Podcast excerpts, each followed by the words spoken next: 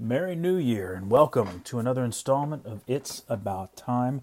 We are a DC sports podcast. Happy 2019 to all of you that are listening. I hate to disappoint you guys today. Unfortunately, it's just me, Nate.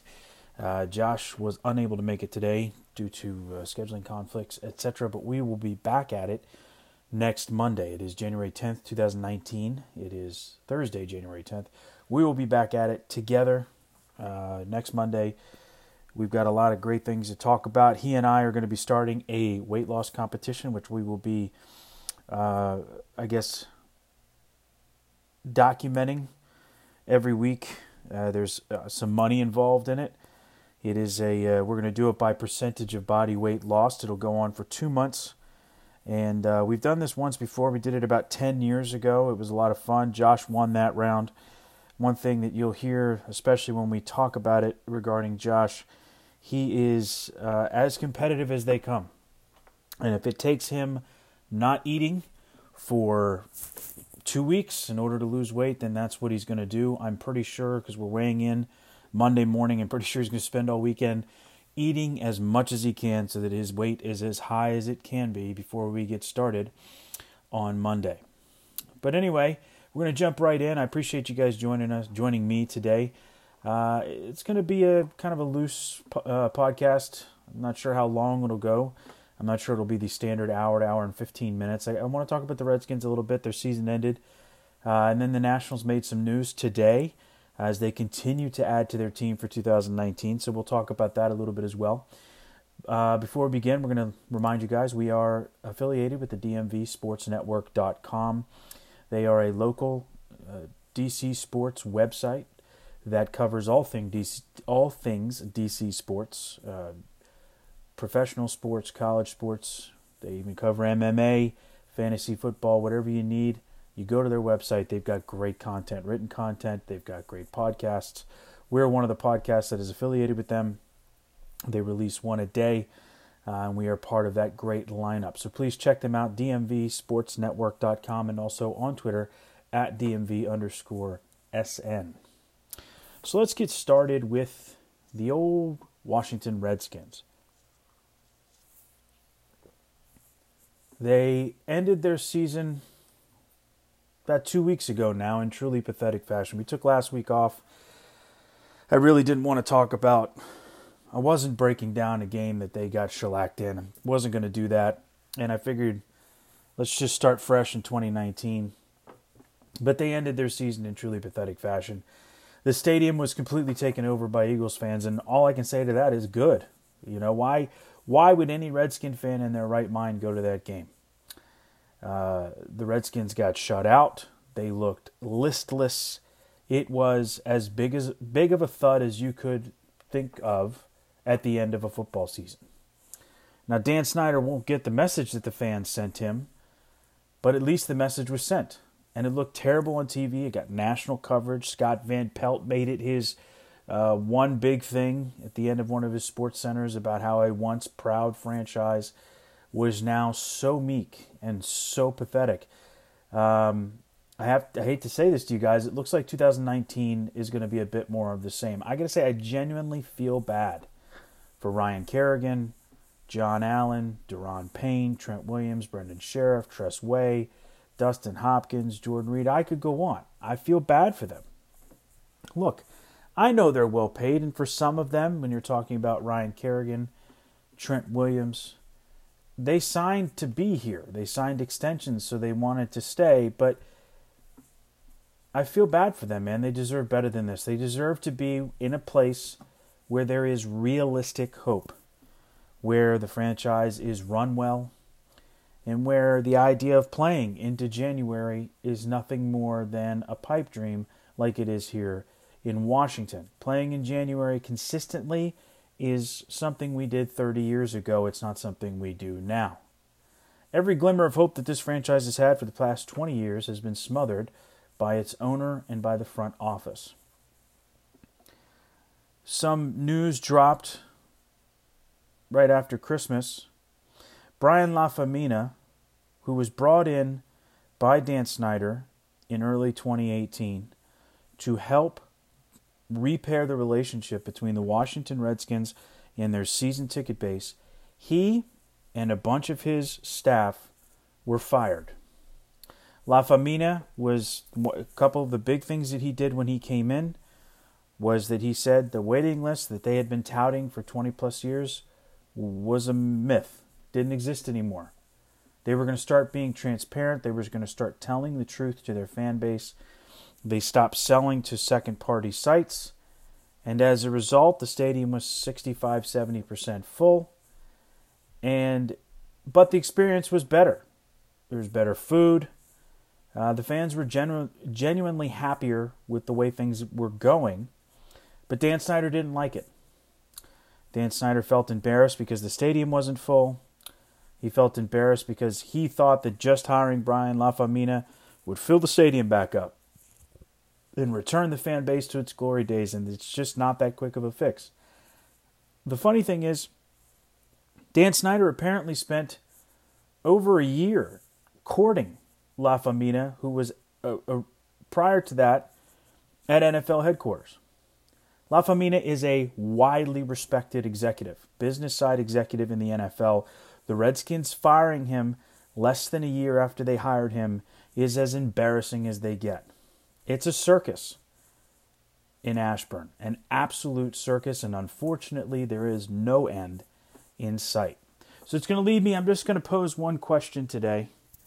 It leads me to my one question. It was taken from a statement that my cousin Steven texted me earlier today. He said, The Redskins are going to be the worst team in the NFL next year.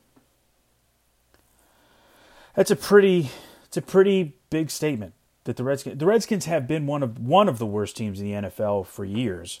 Uh, you know they'll occasionally spike up. The last four years they've spiked up to mediocrity, but in aggregate over the last 20 years the Redskins have been one of the worst franchises record wise, the way they're run, all of that in the entire NFL. But the question is my one question is Will the Redskins be the absolute worst team in the NFL next year? And if so, if they're going to be the worst team in the NFL next year, my question is How long are they going to be the worst team in the NFL?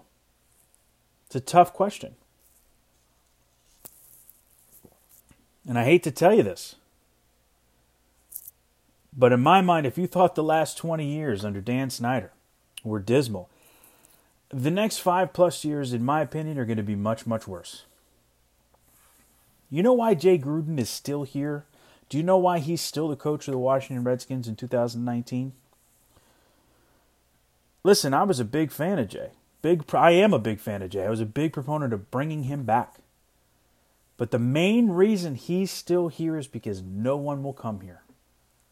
To steal a lyric from one of my favorite artists, Bruce Springsteen, Washington is a death trap. It's a suicide rap. You got to get out while you're young. Sean, McVay, Sean McVay escaped. Kyle Shanahan escaped.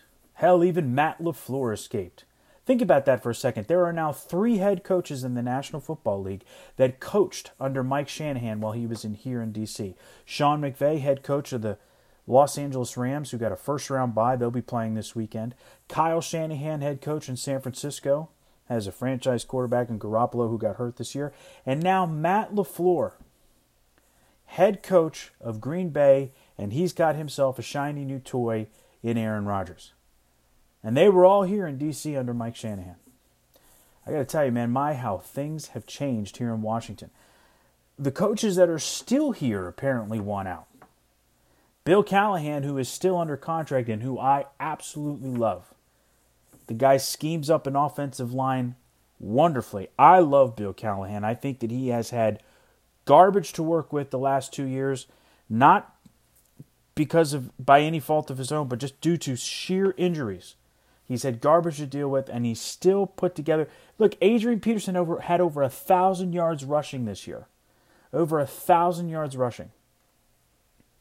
Callahan wants out. Jim Tomsula, defensive line coach, who is no longer under contract, his contract expired, has also said that he's done. The Skins had interest in Todd Bowles, the recently fired New York Jets head coach. He quickly passed. He's gone.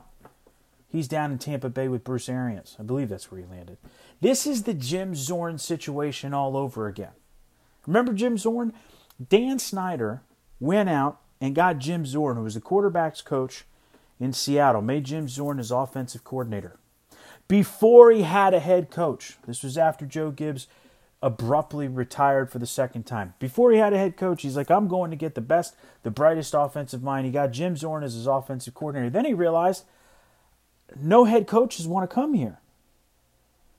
Not when you have an offensive coordinator that's already picked for them. So what did he do? He had to save face, or at least try to save face. He named Jim Zorn the head coach. Listen, I like Jay Gruden, and I believe with decent personnel, he could be an above average head coach. But I'd imagine that if Snyder was able to make a move right now, he would. You got to ask yourself is there enough money in the world to get Nick Saban here from Alabama? How about Bill Cowher? Can we get him out of uh, the CBS studios? Or potentially, let's make a trade with Baltimore for John Harbaugh, as they're saying, they're rumoring that uh, Miami wants to do. The Dolphins want to try to make a trade with Baltimore for John Harbaugh. The, those scenarios, those three things, be it Bill Cowher, Nick Saban, John Harbaugh, that's what the old Dan Snyder would have done. That's what the Dan Snyder in the early 2000s would have done. That was the bring Joe Gibbs out of retirement. That was the go get Mike Shanahan. He would have played that hand if he had that hand to play. He doesn't. He's stuck with Jay Gruden. I think it's the best he can do. I like Jay. I don't think that there's much better than him out there currently. There were, what, 12 open positions in the NFL this year? I mean, the Redskins, if they had fired Jay Gruden, would have been at the bottom of the list to be able to get a candidate. The fact is, the best that Dan Snyder can do in 2019 is the same cast of characters. And yes, ladies and gentlemen, I believe that that includes Greg Manusky back as your defensive coordinator. That's the state of the franchise in 2019. But let's get back to the original question Will the Redskins be the worst team in football next year? And if so, for how long? Jay in his five seasons here has gone 4 and 12, 9 and 7, 8 7 and 1, 7 to 9 and 7 and 9. Jay is now the fifth winningest coach in Washington Redskins history with a whopping 35 wins. The names ahead of him are probably not a surprise to most people Joe Gibbs, uh, George Allen, Ray Flaherty, who coached in the 30s and 40s, and then Nor- Norv Turner, who was here for how many seasons? Seven? Jay has coached the fourth most games in Skins history. Jay's teams the last four years have teetered from slightly above average at 9 and 7 or 8 7 and 1 to just downright mediocre the last two years at 7 and 9. Next year, perhaps his final in Washington could be his worst. The Redskins' worst season in the last three decades was in 1994. That was Norv Turner's first year in the NFL. The Skins went 3 and 13. They've had a couple of 4 and 12 seasons since then, uh, one of which, the most recent of which I should say, being Jay's first season here.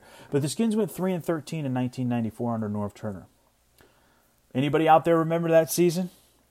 I was 10 years old. Uh, I barely remember it. But what I do remember was Heath Shuler's first season. He started eight games with a quarterback rating of a whopping 59.6. Even Brian Mitchell got in on the action. He threw one pass, which was incomplete. Ricky Ervins led the team in rushing with 650 yards on the ground, and Henry Ellard led the receiving corps with 74 catches. Ask yourself, will the Redskins field a better team in 2004 or excuse me 2019 than what they did in 1994 at least offensively will they field a better team than Shuler, Ricky Ervins and Henry Ellard well let's start with who's your starting quarterback in 2019 the front runners right now Josh Johnson and Colt McCoy Josh Johnson will probably be back in camp I think he has earned that right he knows the offense he was able to spark them a little bit at the end of the season. I like Josh Johnson. I don't really like him as a starter. I'd like him as a backup. And then there's the old trusty Colt McCoy, who should be fully healed from his leg fracture.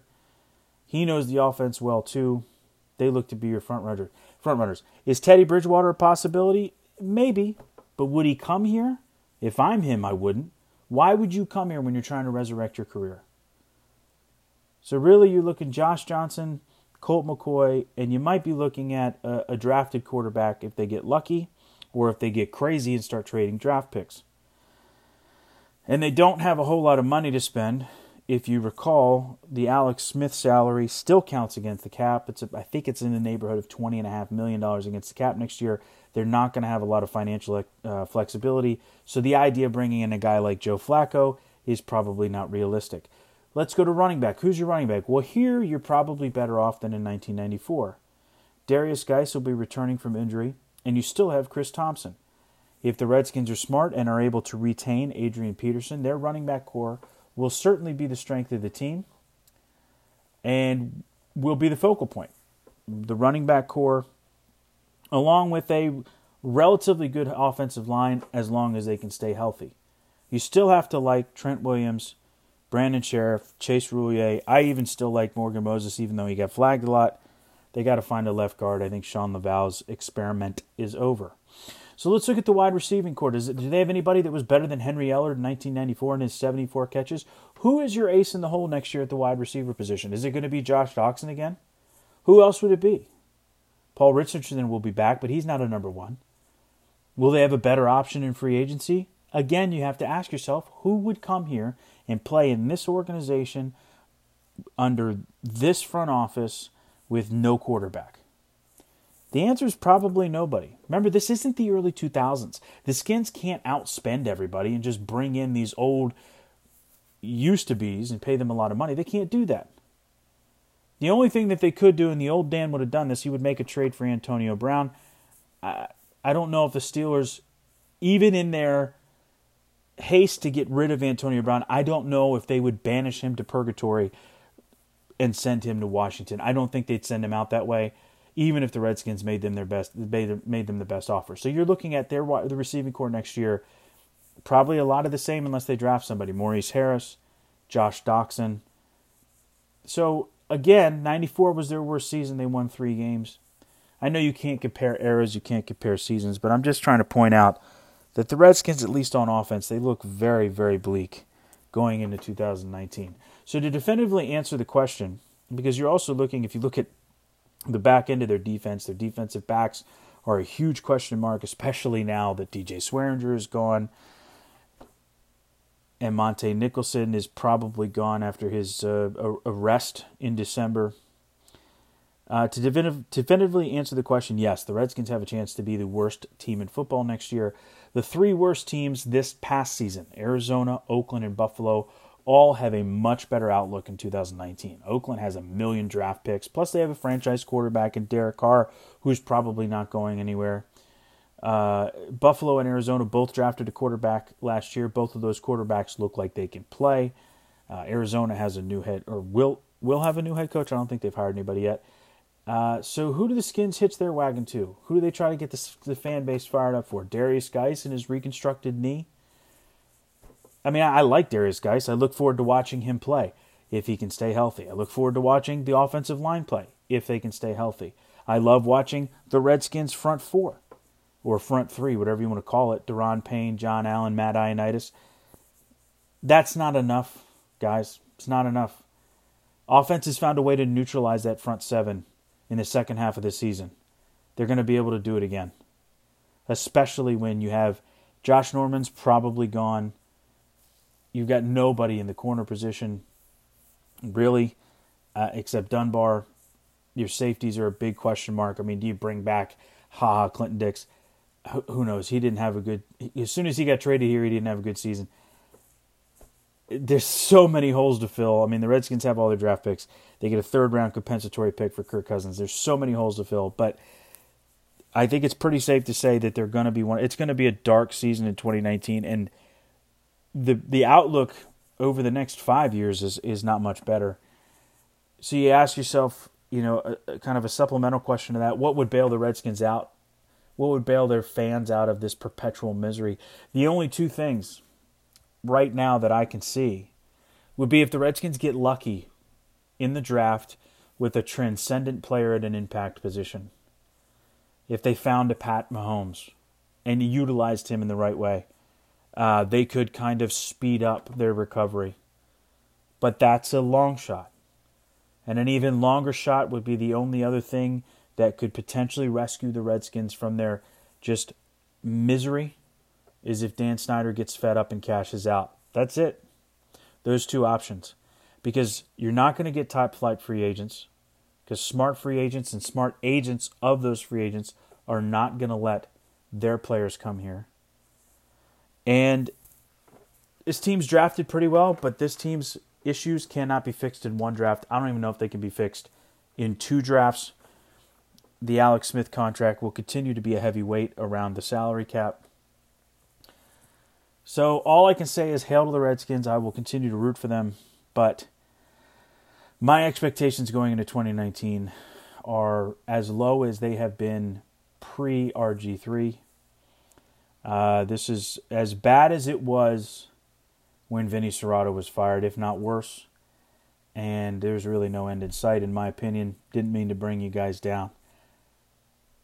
But speaking of bringing bringing you guys down, let's well let's talk about DMV Sports Network first for just a minute. DMVSportsNetwork.com, uh, great local DC sports website, up and coming. Bunch of young guys just putting out great content, putting out great content about the local sports teams, whether it's professional, college, great podcasts covering a range of topics. Give them a listen. Give them a look. Go to dmvsportsnetwork.com. Also, follow them on Twitter at dmv underscore sn. You can follow us on Twitter.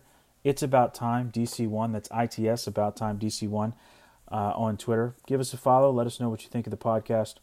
Also, subscribe to us uh, wherever you listen to podcasts. Rate us. Let us know what you think.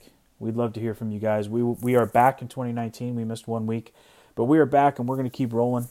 Uh, Josh will be back next Monday, and we'll be back hopefully consistently uh, moving forward. We've got a lot to talk about. It's going to be great. We're going to be getting into baseball season soon, which is our bread and butter. Uh, we're going to be getting into caps, hopefully playoff hockey, looking like playoff hockey. I don't think it has to be hopefully anymore. That also is Josh's wheelhouse. So we'll have March Madness coming up, and we got a lot to cover, man. It's going to be a great. Uh, NFL playoffs. We'll talk about that on Monday. I don't really want to get into it this. I, we'll talk about it on Monday with Josh, but I'm looking forward to. But let's talk about something a bit more pleasant. The Nationals. Nats made a move today, solidifying their second base position at least for 2019 they signed Brian Dozier to a one year, $9 million deal. There are no team options in this deal. It is a flat one year, $9 million deal. The only wrinkle to the deal is that 2 million of the 9 million is deferred. It's kind of the Lerners' MO. They do, they do like to defer a lot of money. So let's look at it. Over the last few weeks, the Nationals have added now Brian Dozier to fill their second base hole. They added Anibal Sanchez to be their fourth starter, and they brought Matt Adams back to be the power hitting lefty off the bench, but a guy that's probably going to play a lot of first base as well. The Nats have had a very productive and, in my opinion, impactful offseason. They were staring at an offseason when they left after a disappointing 2018. They were staring at an offseason where the Braves were much better, the Phillies were much better, and the Nats were looking at a potentially three, if not four horse race in the National League East. I mean, if you want to count the Mets, who have made a lot of moves, I don't know if I like a lot of the moves, but we're not going to talk about the Mets tonight. The Nats have made impactful signings in areas of need. They have made their team better. I think that they have made smart signings. Some people say that they ever overpaid a little bit for Patrick Corbin, but beyond that, I think that they have made smart signings. They did not sit idly by uh, and let other teams gobble up free agents. They have been, if not the most aggressive, one of the most aggressive teams in free agency, and they have made their team significantly better from the team that they fielded in 2018. As a recap, they have added Kurt Suzuki, Patrick Corbin, Matt Adams, and Anibal Sanchez in free agency, and they have also traded for Yan Gomes from Cleveland. And it sounds like they're not quite done. There has been talk that they're still tied to some of the top free agents out there, Dallas Keuchel being one of them. If they go out and sign a Dallas Keuchel, it tells me that the Lerners are all in for the next three years. It tells me that they don't care about salary for the next three years; they're just all in. I don't. I think that's a long shot. I don't. I think they're going to roll with the top four that they have. which is Scherzer, Strasburg, Corbin, and now Anibal Sanchez. And then you have a, a, a battle for the fifth spot, most likely between Eric Fedde and Joe Ross. Their lineup looks to be pretty. I think you're probably locked and loaded. I don't think there's any. I don't think you have room for anybody else really. If you go across the diamond, first base, you're looking at Ryan Zimmerman, probably going to be playing 60, 70% of the games. Matt Adams will be playing the rest. Second base is now Brian Dozier with backups of Wilmer Difo and Howie Kendrick. Trea Turner at short, Anthony Rendon at third, and then you've got Suzuki and Gomes who will be, be catching. And then your outfield, this is your bread and butter, in my opinion. Juan Soto in left field, Victor Robles in center, and Adam Eaton in right. They've added to their bullpen as well. They traded for Kyle Barraclough. Uh, they signed Trevor Rosenthal. I forgot to add him to the free agent list. Uh, the team has significantly upgraded themselves. There are two big free agents still out there, the two big ones, Machado and Harper. There's been a lot of talk that the Nats are still the favorite to sign uh, Harper. I don't see that being the case unless they're just going to blow up their salary projections for the next few years. I don't see that being the case. There was a rumor that Scott Boras met with Ted Lerner, the older Lerner, who is no longer the the managing owner of the Nationals. Uh, they're old friends, I guess.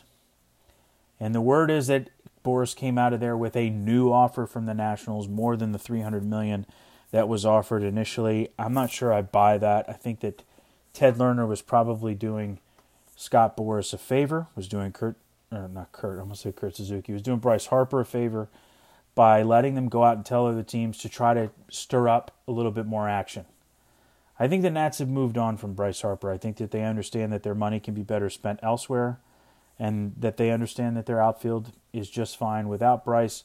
I think Dozier coming in with his power helps replace some of the power that they lost, that they're losing with Bryce going off. And I think Soto's only going to get better. Robles is only going to get better. You have Eaton, who has a full off season where he's been healthy.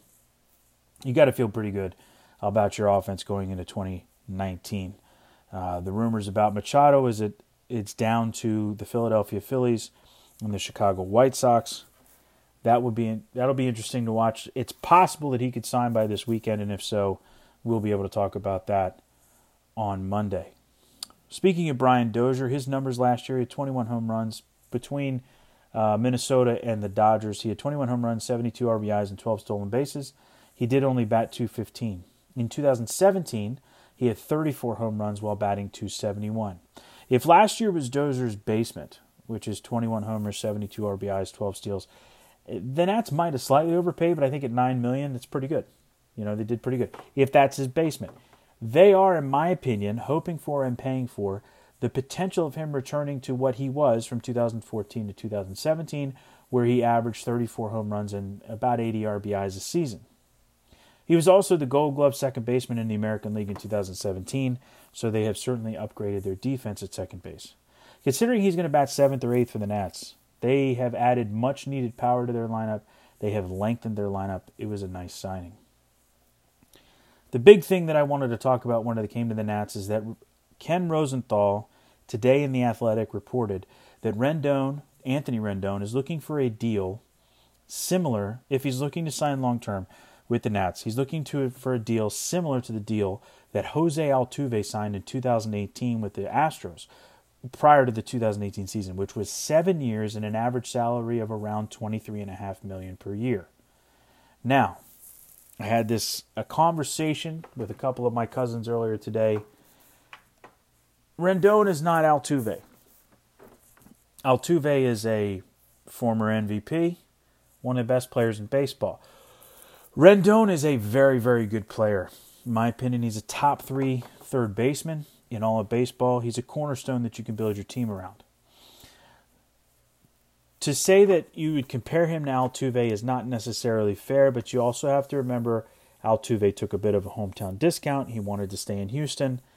And in 2019 dollar terms, at $23.5 million for a perennial uh, solid player like Anthony Rendon, I think the Nats shouldn't negotiate with Rendon. I think that they should go right in and sign him if they can. Just say, hey, if that's what you want, that's what we're going to give you. Anthony Rendon should be the where they invest their money. If you look at it, he is your cornerstone along with Juan Soto, Victor Robles, and Trea Turner when you come to position players for the next four years. You got to get him. I mean, his season in 2018 for Anthony Rendon, he batted 308, 24 homers, 92 RBIs, had a 909 OPS, he had a 4.2 WAR. He's just perennial, perennially one of the best players in the National League. And uh, the last three years, he's played an average of about 143 games a year. He's a guy you want to keep. They call him Tony Two Bags. The last two years, he's gone 41 and 44 doubles. Uh, he finished sixth in the MVP voting in 2017. He finished 11th in 2018. The guy's a stud. Lock him up. I say forget about this talk uh, of you know these pipe dreams about bringing Harper back. If you're going to invest money, save a little bit of money and get a guy who produces just about as well as Bryce Harper does. Anthony Rendon may not put as many butts in the seats, but he's the guy I think you got to invest in. I know I beat that drum a lot, but I love Anthony Rendon, and I think the Nats would be doing themselves a disservice if they didn't re-sign him, extend him to a long-term deal, make him a long-term Nat. Finally, regarding the Nationals, you really got to ask yourself: Has Mike Rizzo made any bad moves this offseason since the season ended? My answer to you is no. I asked Josh that earlier, and what he told me was, he, in his mind, he should have fired Davey Martinez. In my mind, Rizzo probably at some point late in the season had to go to his veterans. Guy like Max Scherzer, who's going to be 35 here in 2019, or Ryan Zimmerman, who's certainly in the twilight of his career. He had to go to, to guys like that. And he had to probably get the thumbs up on Davey Martinez because Rizzo has a luxury automobile of a team. You know, that was the that was the I guess the metaphor that people used uh, when he gave a juggernaut of a team to Matt Williams is that you turned over a Ferrari to a novice driver. And that could be said last year with Davey Martinez. I mean, you had a team that was favored to win a division. They were, you know, one of the World Series favorites in the National League, and you gave it to an unproven guy who had never managed in his career. But you've invested a season in Davey. I think Davey showed great progress, took a lot of uh, great strides in 2018, and I have to imagine that he got the endorsement of some of the veterans in the clubhouse to make Rizzo say, "We're going to stick with him for another year." Beyond that, I think Rizzo has had a fantastic offseason. He has gone out and aggressively filled all the holes. Uh, the only real question moving into 2019 now is can Davey Martinez steer this ship and help them realize their full potential? That remains to be seen, but I have a very good feeling about this national season. And I look forward to it, man. I can't wait. You know, pitchers and catchers report in what about five weeks? We had opening day in just under uh, two months. I'm looking forward to all of it, man. My season tickets are locked and loaded. I'm ready to do it anyway, that's all I have. Again, you know, just me tonight, and it's a little bit of a shorter podcast than usual, but I appreciate you guys listening. Uh, as a reminder, we are affiliated with the DMVSportsNetwork.com. That is DMVSportsNetwork.com. They can be followed on Twitter at DMV underscore SN. You can follow us on Twitter. It's About Time DC1. That is ITS About Time DC1. Uh, let us know what you think. Let us know how you, how you, feel.